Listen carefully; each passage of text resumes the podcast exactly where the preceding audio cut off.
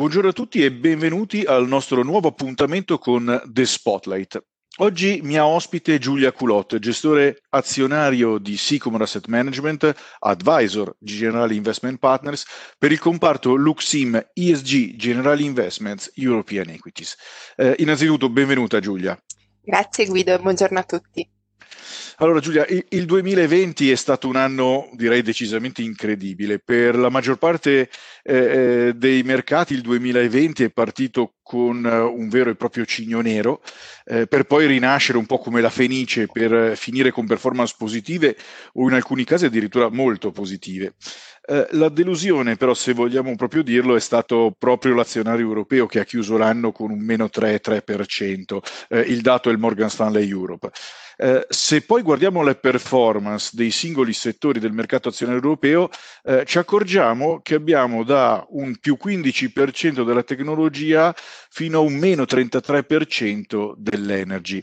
Eh, insomma, un anno complicato per l'azionario europeo in cui scegliere dove stare è stato direi cruciale. Eh, Giulia, eh, quindi andiamo a guardare, parlaci un po' di questo 2020 in qualità di advisor alla gestione. Qual è stata secondo te la chiave del successo della Luxim ESG General Investments European Equities? Sì, Guido, come sai, il processo di investimento del comparto è strutturato sulla base di tre assi principali eh, il primo è che è un portafoglio al 100% ESG sulla base di una metodologia proprietaria. Il secondo è che vi è una predilizione per i valori di qualità e dei buoni fondamentali. E il terzo è legato alla valorizzazione dei titoli, che è basata sull'attualizzazione dei flussi di cassa piuttosto che sui multipli contabili. E menziono il processo di investimento proprio perché questi tre fattori, secondo me, sono stati fondamentali per i buoni risultati raggiunti dal comparto. Se prendiamo il primo punto, il filtro ESG, ti faccio un esempio. L'unico investimento nel settore dell'energia, Neste, che è una società finlandese leader nei carburanti rinnovabili, ha guadagnato nel 2020 il 95%, a fronte di un settore dell'energia in calo del 33%. Per il secondo punto, invece, i fondamentali di qualità. Se prendiamo il settore farmaceutico, la società tedesca Merck per la quale consideravamo che il valore delle attività life science non fosse riflesso nel prezzo del titolo e per la quale inoltre il consenso di mercato appariva troppo negativo sul business farmaceutico, ha guadagnato il 35%, laddove un titolo appartenente allo stesso settore ma con un bilancio tirato e dei fondamentali di crescita incerti come GSK perdeva il 25%. Infine, per il terzo punto, la valorizzazione sulla base della generazione di cassa, questa è stata determinante nella scelta del gestore di mantenere alcuni titoli in portafoglio nonostante le buone performance, come ad esempio L'Oreal, che ha guadagnato il 21% l'anno scorso e che sui multipli contabili appare perennemente cara, perché gli utili di un anno non catturano il potenziale dell'azienda di creazione di valore nel medio-lungo periodo. Grazie Giulia, molto chiaro. Menzionavi i, i, temi ESG. Pensi che i modelli ESG abbiano aiutato nel, nel 2020? Sì, decisamente. Da anni, diciamo, l'analisi fondamentale di un'azienda deve includere non solo la valutazione della sua performance finanziaria, ma anche della sua struttura di governance, delle pratiche verso i dipendenti, del suo impatto ambientale. Il concetto di base è, se guardo un'azienda solo attraverso il prisma dei suoi bilanci, perdo informazioni importantissime necessarie per conoscerla e la conoscenza è alla base della generazione di alfa. Sempre più vediamo l'importanza di questo processo conoscitivo approfondito che diviene impossibile da ignorare nel momento in cui sempre più investitori hanno un approccio ESG, in cui i regolatori impongono norme sempre più stringenti, i consumatori sono sempre più sensibili e l'opinione pubblica sempre più attenta. Lo scrutinio è crescente e pertanto l'impatto delle buone o delle cattive pratiche eh, diventa, se vuoi, più visibile. E se vogliamo di nuovo fare un esempio, se prendiamo di nuovo la nostra L'Oreal che eh, durante la crisi continua a pagare al 100% i suoi dipendenti, che produce e dona gel igienizzante, che supporta i suoi clienti parrucchieri con formazioni, se non addirittura con aiuti finanziari, e la compariamo dall'altra ad imprese che annunciano piani di licenziamento importanti, allo stesso tempo aumentano i dividendi oppure pagano i bonus dirigenti, capiamo in realtà quale può essere l'impatto delle performance e delle pratiche di un'azienda eh, laddove sono positive o laddove sono negative. E direi che uh, l'analisi non si ferma qui, nel senso che in un mondo che è sempre più consapevole delle sfide del domani, uh, siano esse l'ambiente o l'inclusione sociale, appaiono in realtà delle nuove opportunità di business e quindi l'ESG si trasforma, se vuoi, da un controllo dei rischi, come è storicamente visto, all'identificazione uh, di un'opportunità di crescita,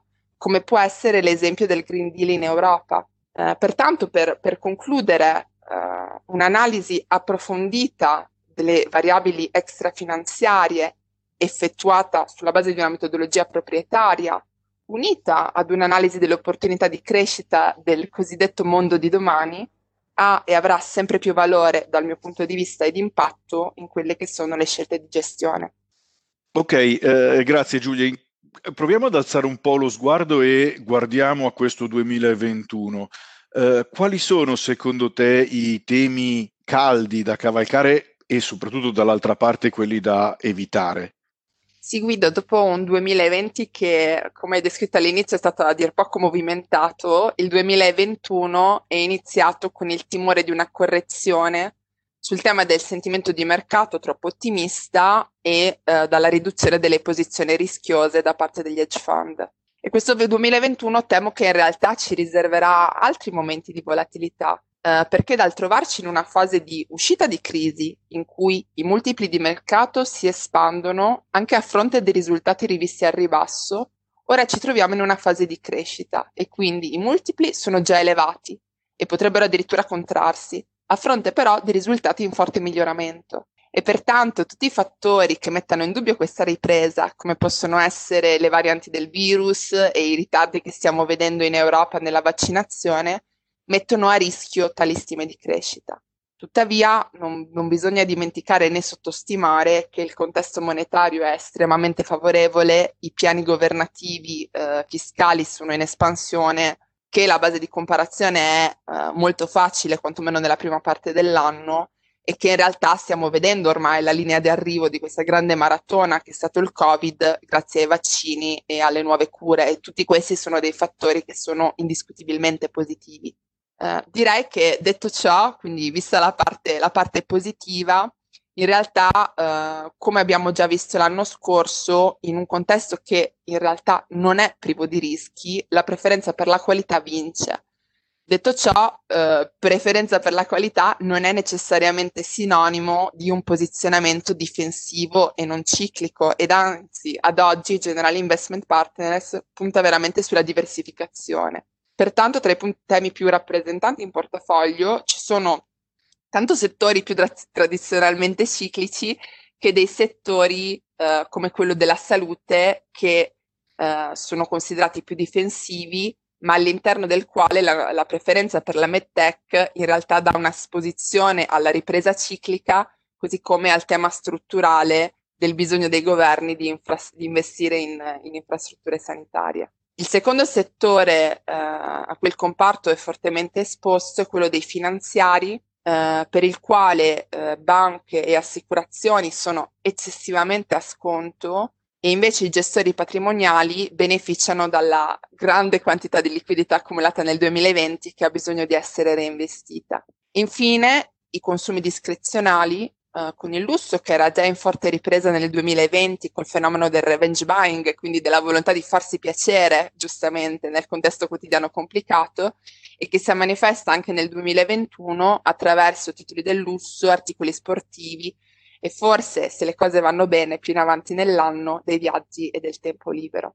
Uh, per contro, il comparto è sottoesposto ai consumi di base che sono stati già beneficiari della stabilità del 2020 eh, di un settore che non è discrezionale e che sono negativamente impattati da una potenziale ripresa nei tassi di interesse, così come al settore energetico e delle materie prime, in cui la, de- la visibilità dei fondamentali eh, non è elevatissima e inoltre i meriti ESG, passami il termine, non sono, non sono esattamente palesi. Infine, eh, definirei equilibrato l'approccio di General Investment Partners anche in un settore tipicamente ESG come quello dei servizi di pubblica utilità. dove lo sguardo quindi non è rivolto solo ai pure players delle rinnovabili, ma anche ad attori eh, ibridi per i quali consideriamo che eh, la crescita dell'esposizione a questo segmento estremamente attrattivo che è quello delle energie rinnovabili non sia ancora riflessa eh, nei, prezzi, nei prezzi di mercato. Grazie mille Giulia, uh, sempre estremamente chiara. Uh, il messaggio che un po' mi porto a casa è che questo 2021 uh, ci sarà da navigare il mercato con estrema cautela eh, e la qualità eh, del gestore e della gestione sarà eh, fondamentale. Eh, Giulia, non mi resta che ringraziarti e augurarti buon lavoro, direi che torneremo spesso a sentirci e grazie anche a tutti i nostri ascoltatori per essere stati con noi oggi, eh, buona giornata e buon lavoro a tutti.